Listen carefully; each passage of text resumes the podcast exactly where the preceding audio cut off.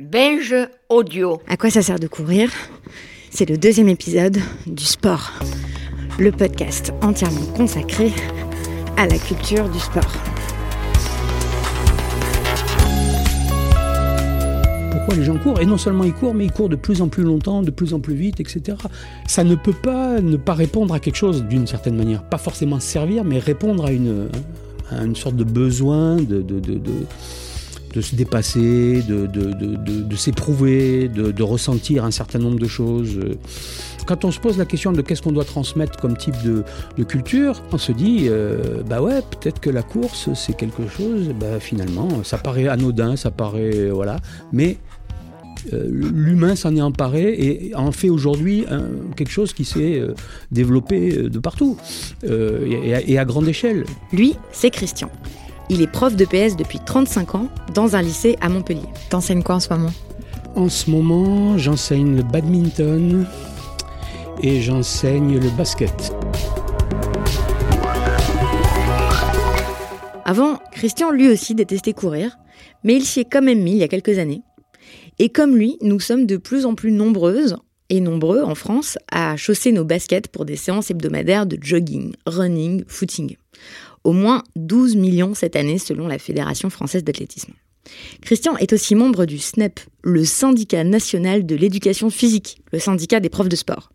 On fabrique ce podcast ensemble. Moi, je suis pas journaliste sportive. Pas du tout. En fait, je comprends pas grand chose au sport. Je ne sais pas lire l'équipe. Au collège, j'étais toujours en dessous de la moyenne en EPS.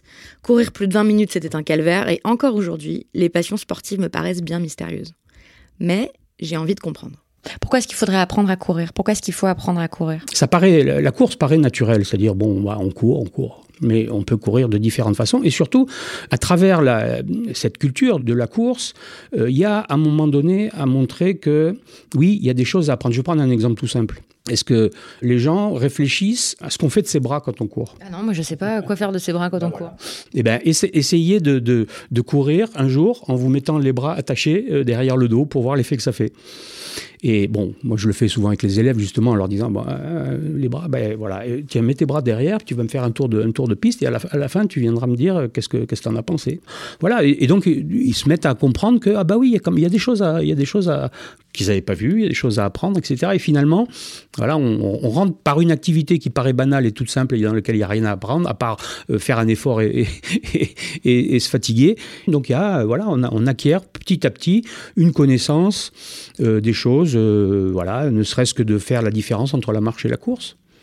Les élèves, quand on leur pose la question, c'est quoi la différence entre la marche et la course? Première chose qu'ils disent, eh ben, ça va, quand ils courent, ça va, ça va plus vite. Ce qui n'est pas du tout euh, un critère, parce que les, coureurs, les, marcheurs, euh, ils marchent à 18, des fois 18 km heure, donc ils vont plus vite que n'importe quel de mes élèves quand il est à fond en courant. À quoi ça sert de courir? Est-ce que c'est une question que tu entends souvent? C'est une question que j'entends, j'entends assez souvent, oui. J'y réponds par la vérité. C'est-à-dire que finalement, ça sert à rien. Ou alors, ça sert à tout. Super. Merci beaucoup, Christian. je t'en prie. Là, j'ai rendez-vous avec quelqu'un qui a beaucoup réfléchi au sens de la course, parce qu'il est philosophe et coureur de fond. Je vais l'interviewer dans les studios de Binge Audio, c'est pas très loin des, des bureaux du SNEP. Il faut juste que je traverse le Père Lachaise. C'est le plus grand cimetière de Paris.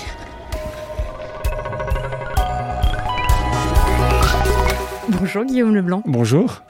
Vous êtes marathonien oui. et professeur de philosophie à l'université de Paris 12. Vous avez écrit euh, Les méditations physiques. C'est une série de petits textes courts, 42 exactement, en référence aux 42 km du marathon. Et vous, vous avez couru énormément de marathons, non? Oui, oui, quelques-uns, oui. Voilà, une dizaine, quinzaine. C'est très agréable à lire et euh, dans ce livre, on découvre au fil des pages, sans que cela n'en soit vraiment le but, plein de raisons, de sens et de signification à la course à pied. Je vous propose qu'on les examine une à une. Très bien, Mais d'abord, est-ce que vous pouvez nous raconter quel genre de coureur vous êtes, Guillaume Leblanc?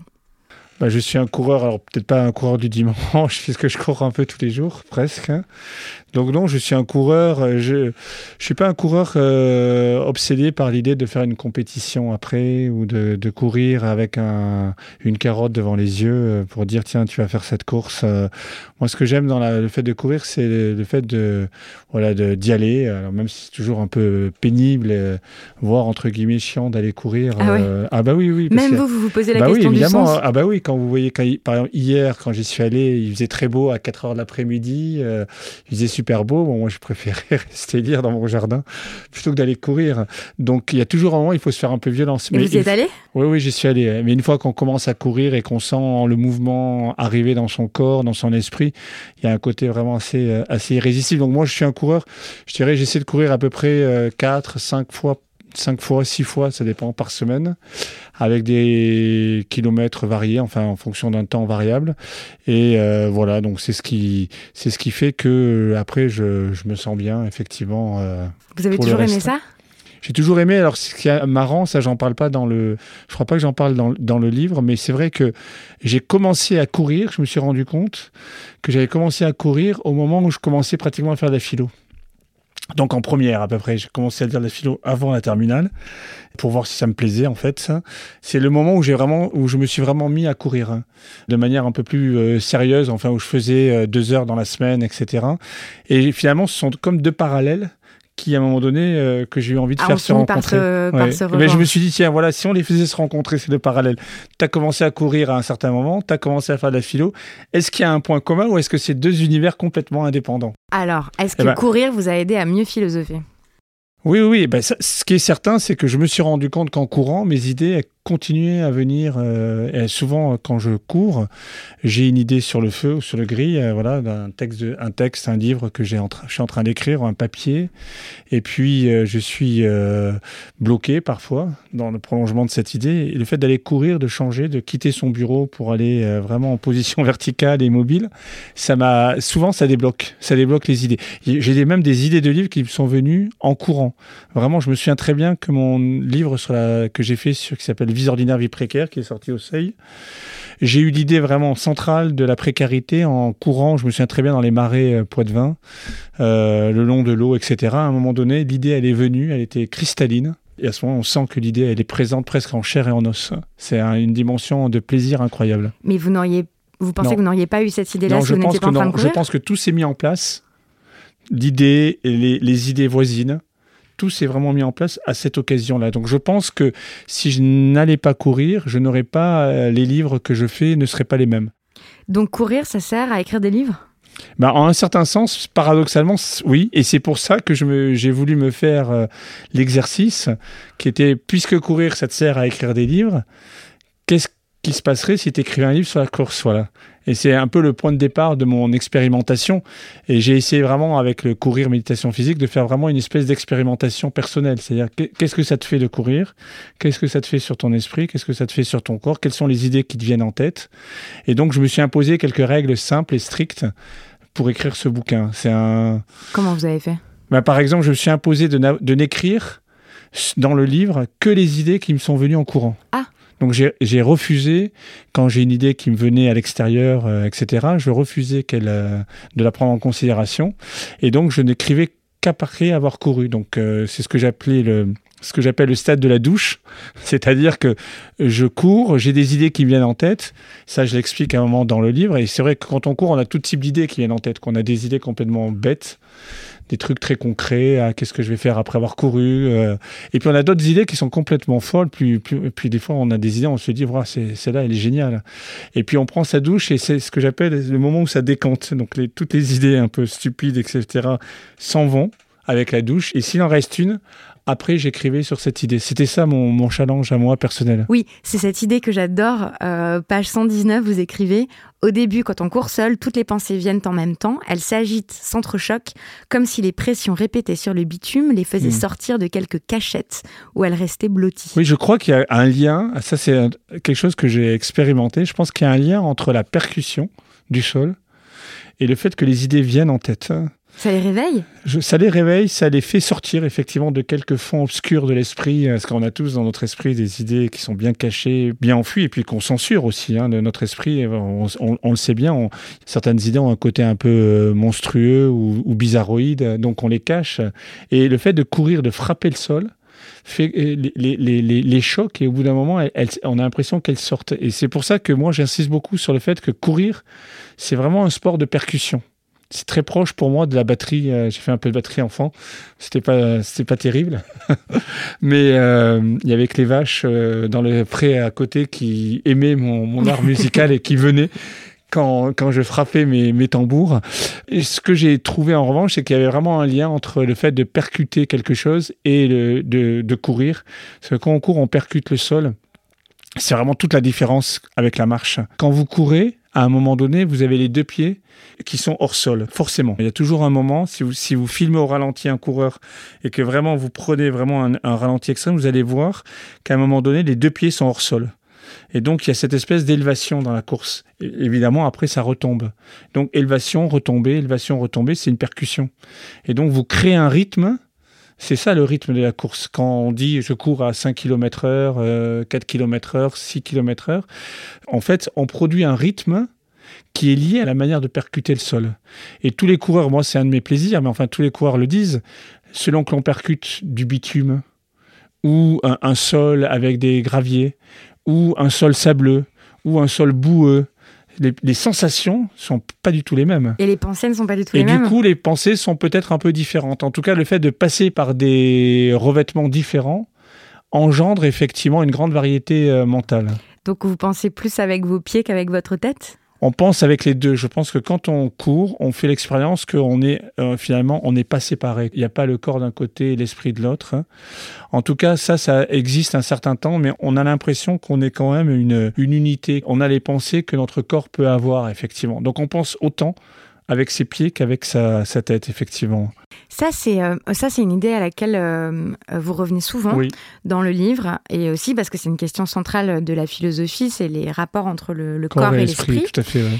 Et, euh, et donc vous dites même que on est cartésien au début d'une Ouais, course et on est ça. spinoziste à l'arrivée. Ouais. Alors peut-être, est-ce qu'on peut, qu'est-ce que ça veut dire qu'on est cartésien au début d'une course et spinoziste à l'arrivée? Oui, alors voilà. Alors au début, quand on commence à courir, déjà, il faut avoir quand même un, une- un- un peu de volonté. C'est-à-dire, il faut se dire, ah ben oui, là, je sors de mon lit douillet, euh, je me réveille tôt, donc on prend sur le sommeil et tout. Ça se fait pas comme ça.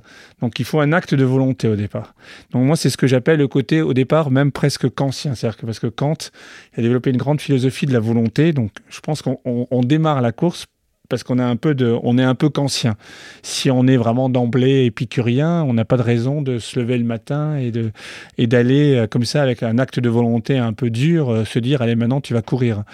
Quand on commence à courir, effectivement, en règle générale, le corps fonctionne très bien tout seul. C'est-à-dire que c'est comme une mécanique. Et donc comme euh, la machine du corps est en mouvement, on a l'impression que euh, l'esprit peut aller ailleurs. Il peut euh, voir le paysage, il peut regarder le monde autour, il peut penser aux pensées qui le préoccupent ou s'en libérer. On a l'impression qu'il y a une espèce de séparation entre le corps et l'esprit. Le philosophe qui a formulé vraiment le plus rigoureusement la dualité du corps et de l'esprit, c'est Descartes.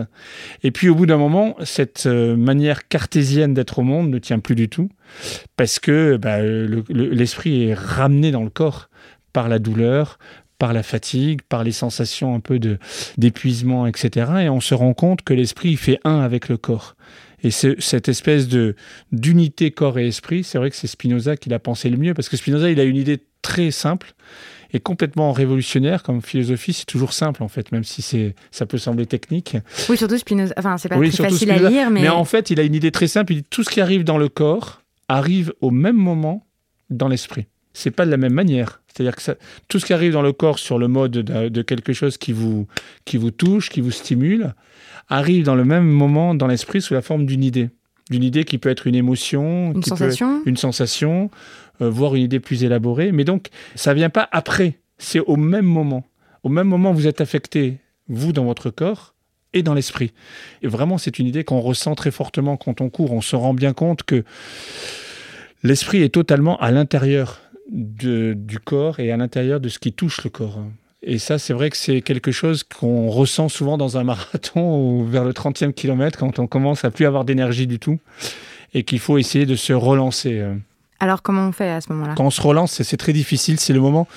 C'est un moment assez troublant dans un marathon. C'est la barre du 30e. Alors 30e, 35e, ça dépend. euh, c'est le moment où on voit des personnes euh, sur le bas, le bas-côté de la route, en, en- S'arrêter en train de pleurer. en, pleu- euh, en ouais. pleurs, exactement, ou qui sont complètement décomposés, parce que on expérimente quelque chose de très troublant. C'est-à-dire que quand on vit dans, dans la vie quotidienne, vous vous levez le matin, vous commencez à être en retard au, au boulot, vous commencez à Mm. courir un peu, vous le faites sans y penser, parce que vous vous dites, j'ai l'énergie pour le faire. On a l'impression qu'on a un stock d'énergie presque infini. Quand on court, au bout d'un moment, alors si on est vraiment bien bien entraîné, on peut réduire ça, mais quand même quand on court un marathon, il y a un moment où on se rend compte que le stock d'énergie qu'on a, il n'est pas infini. Qu'à un moment, il n'y a plus rien.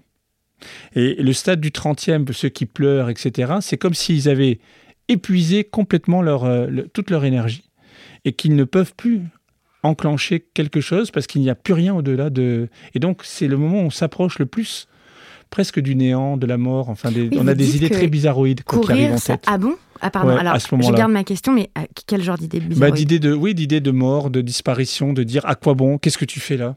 Qu'est-ce que tu es en train Ah de donc faire à quoi ça sert de À courir quoi ça sert de courir On en revient à votre très beau titre.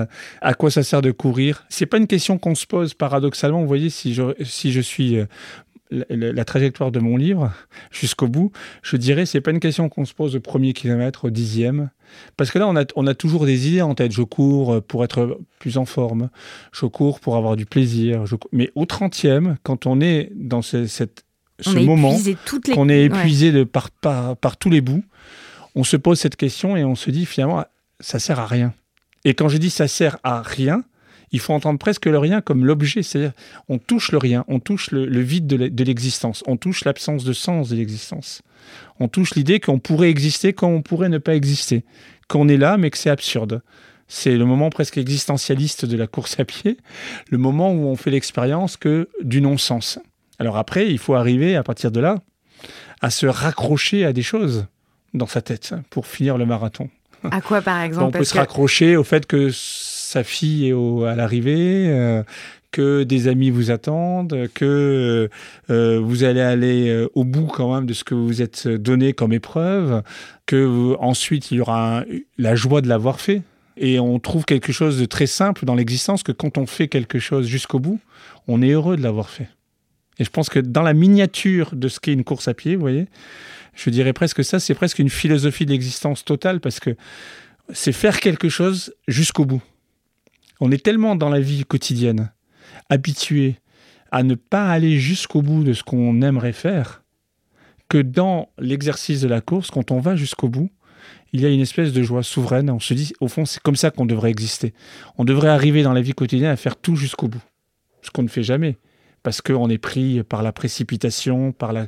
on est pris paradoxalement, vous voyez, c'est ça qui est marrant, c'est ce que je me disais ce matin euh, en venant, on est pris par la course, on court après, tout- après plein de choses. Oui, c'est vraiment, c'est un verbe qu'on Oui, utilise verbe beaucoup. utilise on tout le dit, temps. je cours partout. Oui, euh, oui, je suis, j'ai pas le temps. Je, je cours euh, là ce matin. Vous avez couru euh, près de votre imprimante pour aller imprimer le texte, etc. On court tout le temps. On court. Et puis après, on peut presque dire par métaphore qu'on court après le plaisir, après le pouvoir. On court paradoxalement quand Et puis on que coureur, c'est aussi, c'est pas seulement celui, enfin c'est celui qui court les aventures, un coureur, Oui, c'est celui voilà, qui un court coureur après de- le plaisir sexuel, un coureur de qui- jupons, un coureur, on dit des la expressions. course. Pouvoir, la course au pouvoir, il y a tout ça. Et Mhm. alors que paradoxalement, quand on court, euh, quand on fait des kilomètres, moi je dirais presque, on court pour ne plus courir. Pour ne plus courir euh, après le temps, euh, après, euh, après les jupons, après le pouvoir, après tout ça. C'est un moment où on suspend, on met entre parenthèses en quelque sorte la frénésie dans laquelle on est pris tout le temps. Et c'est pour ça que paradoxalement, la la course, c'est un- une leçon de ralentissement dans l'existence. Vous décidez de ralentir votre rythme, de trouver un rythme qui vous convient. Moi, j'étais très impressionné. C'était, je crois que c'est le, boxeur euh, Cassius Clay, un des plus grands boxeurs de l'histoire, un poids lourd, etc., qui devait courir, euh, de faire, je sais pas, il courait très très lentement, qui- il faisait du 6 km heure, quelque chose comme ça. Mais il explique très très bien que pour euh, ce moment-là, c'est un moment où il essaye de trouver son rythme, son rythme intérieur. Et c'est vrai que c'est un moment où toujours on ralentit parce que On est doublé par les voitures, on est doublé par les vélos, on est doublé par les bus. Donc, question humilité, euh, votre ego, votre ego en prend un coup, même Mm. si vous essayez. des- Moi, ça m'amuse souvent d'essayer de courser des vélos quand je cours pendant un certain temps pour voir si j'y arrive, etc. De courser la péniche qui est le long de la Seine qui passe pour voir si je vais plus vite qu'elle. Mais ça, c'est des, c'est des petits moments qui vont pas loin. La vraie leçon de la course, c'est que vous ralentissez votre monde intérieur. Vous le faites vivre en accord avec vous-même et en accord avec le monde extérieur. Et c'est cette philosophie de l'harmonie et de l'accord qui est une espèce de, spiritualité en mouvement, qui est très extraordinaire au fond. Vous reliez plein de philosophies à la course à pied. Donc, euh, on commence euh, avec Kant, on continue avec euh, Descartes, et puis avec Spinoza, et même au 30e kilomètre, euh, c'est carrément Sartre qui, Oui, oui, qui voilà, c'est débarque parce qu'il n'y a plus de sens à, quoi que ce soit, à l'existence. Mais comment est-ce que vous expliquez que euh, courir est si mauvaise presse chez les philosophes? Parce que euh, c'est pas du tout une activité euh, qui est valorisée. Au Oui. contraire, c'est même plutôt méprisé, non? On préfère Bah, la marche chez les Oui, philosophes. voilà. Ou la nage à la rigueur, non? Oui, oui, c'est ça. Dans l'histoire de la philosophie, c'est vraiment la marche qui était valorisée parce qu'on considérait qu'on pouvait penser en marchant, parce que le corps n'est pas trop présent, parce que le rythme du coup euh, de la marche n'était pas incompatible avec l'idée que faire de la philosophie, c'est contempler. Chez les Grecs, la grande euh, leçon, c'est que penser, c'est contempler, contempler les idées. Et les idées, elles sont au-delà du corps. Ce sont des intelligibles, entre guillemets, c'est-à-dire comme des astres, au fond. Des astres qui sont parfaits. Et donc, les idées sont parfaites. Et si on veut les contempler, il faut être presque en arrêt. Je crois que euh, c'est la raison pour laquelle la course était dépréciée, parce que la course était apparentée plutôt au jeu du cirque. hein. La course, c'était la fureur du corps. Donc, euh, le corps qui transpire. Donc, un corps corps trop présent. un corps trop présent, qui Mm. ne, trop matériel, trop présent, qui ne permet plus aux idées de venir, qui est un écran aux idées. Et je crois que ça va changer, c'est ce que j'ai essayé de décrire. Je crois que les choses forcément changent quand le monde ambiant accélère sa propre euh, partition, lorsque euh, le mouvement est de plus en plus présent, lorsque l'accélération est toujours plus présente. Nous vivons dans un monde qui va beaucoup plus vite que le monde des Grecs. Et donc, euh, qu'est-ce que c'est qu'exister dans un monde qui va très vite? Et Donc là, je crois que du coup, forcément, la course devient un qui avait été complètement, euh, oui, boudé par les, les philosophes euh, depuis l'Antiquité ju- jusqu'au XXe. En fait, euh, la course euh, devient quelque chose de beaucoup plus euh, en rapport avec le monde dans lequel on est aujourd'hui. Donc courir, ça peut aussi servir à être, à se sentir mieux, plus à sa place dans le monde d'aujourd'hui? Ça peut, ça peut, ça peut servir à se sentir relié au monde.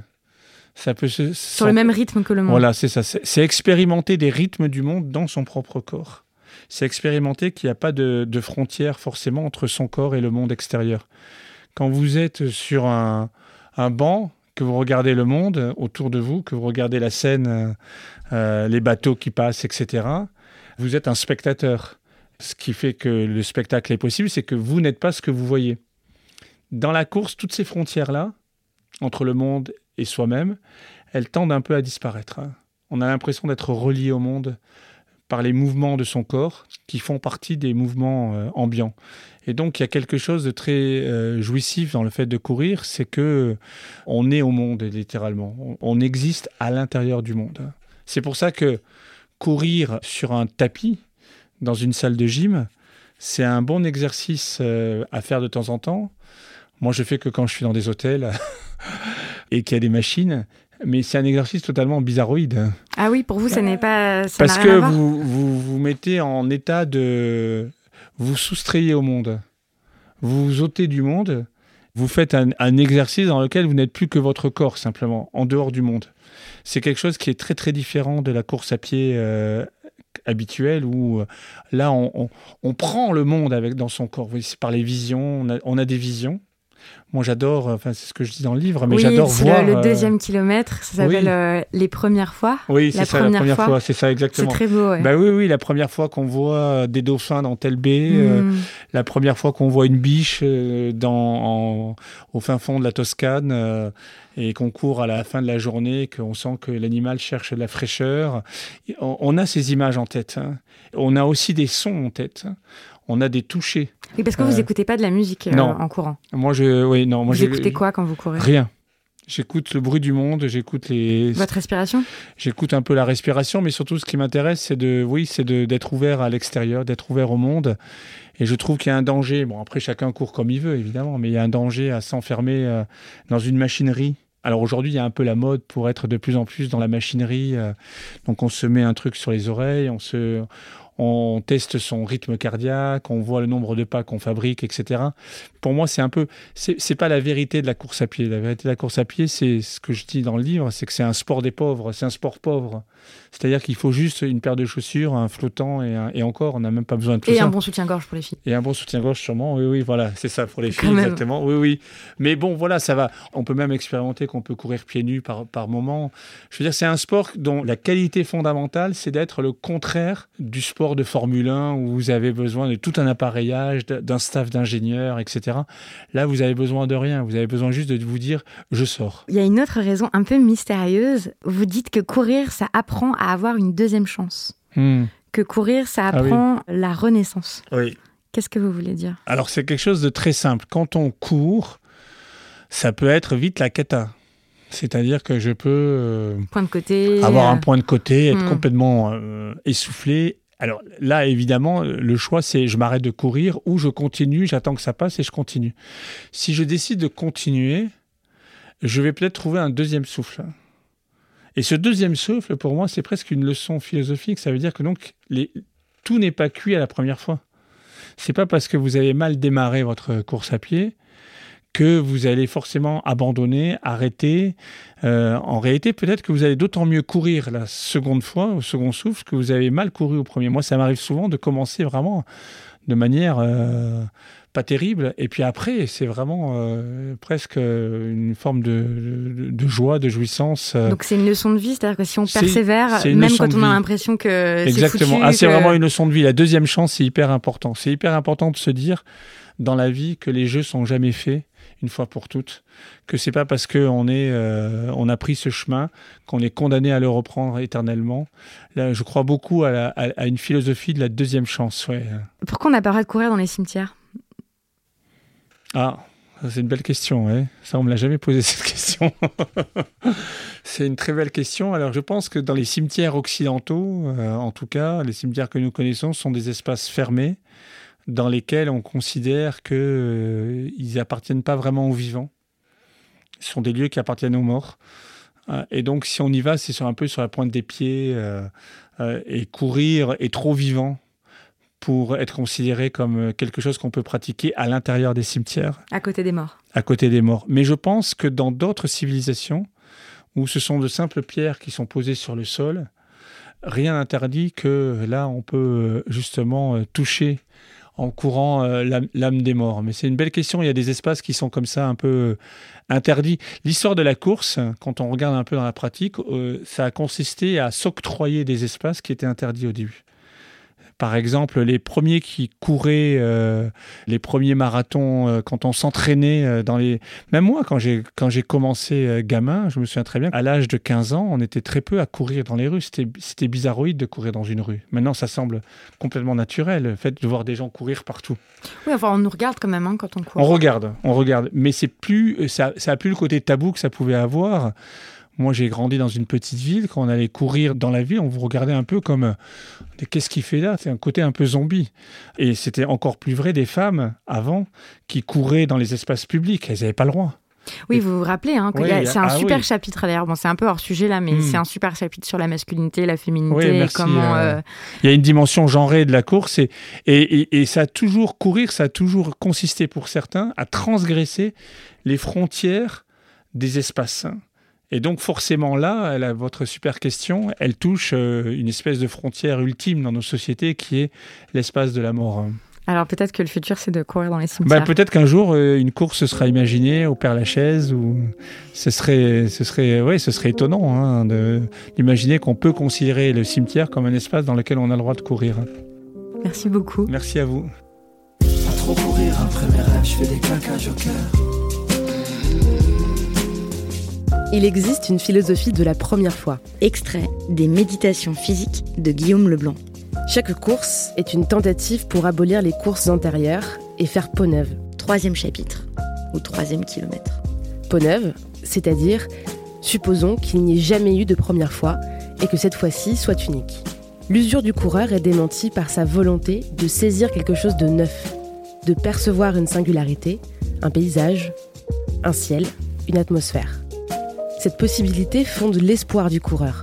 Elle est une promesse d'au-delà qu'il embarque dans sa mobilité programmée. Mais rien ne relève d'un décret. La nouveauté viendra ou ne viendra pas, c'est selon. La première fois, cela veut dire ceci. Tout ce qui a commencé ne peut jamais être à la hauteur de ce qui un jour commencera. Un commencement est une chose absolument nouvelle, aussi nouvelle que les événements qui sont toujours des pluies soudaines. La première fois que je cours sous la neige.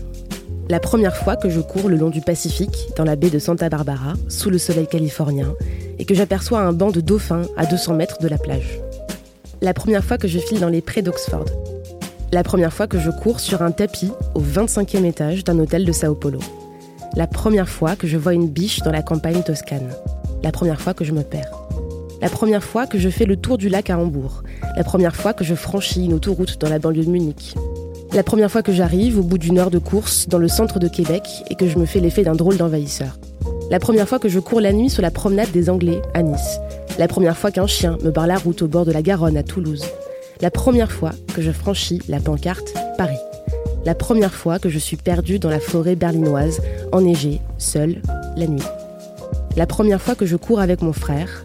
La première fois que je dispute un marathon. La première fois que je marche. La première fois que je sprinte. La première fois que je pense que courir est insensé. La première fois que je me foule la cheville. La première fois que j'ai une crampe. La première fois que je cours dans le sable à la recherche du sable dur. Et la première fois que je cours entre les tombes du Père Lachaise.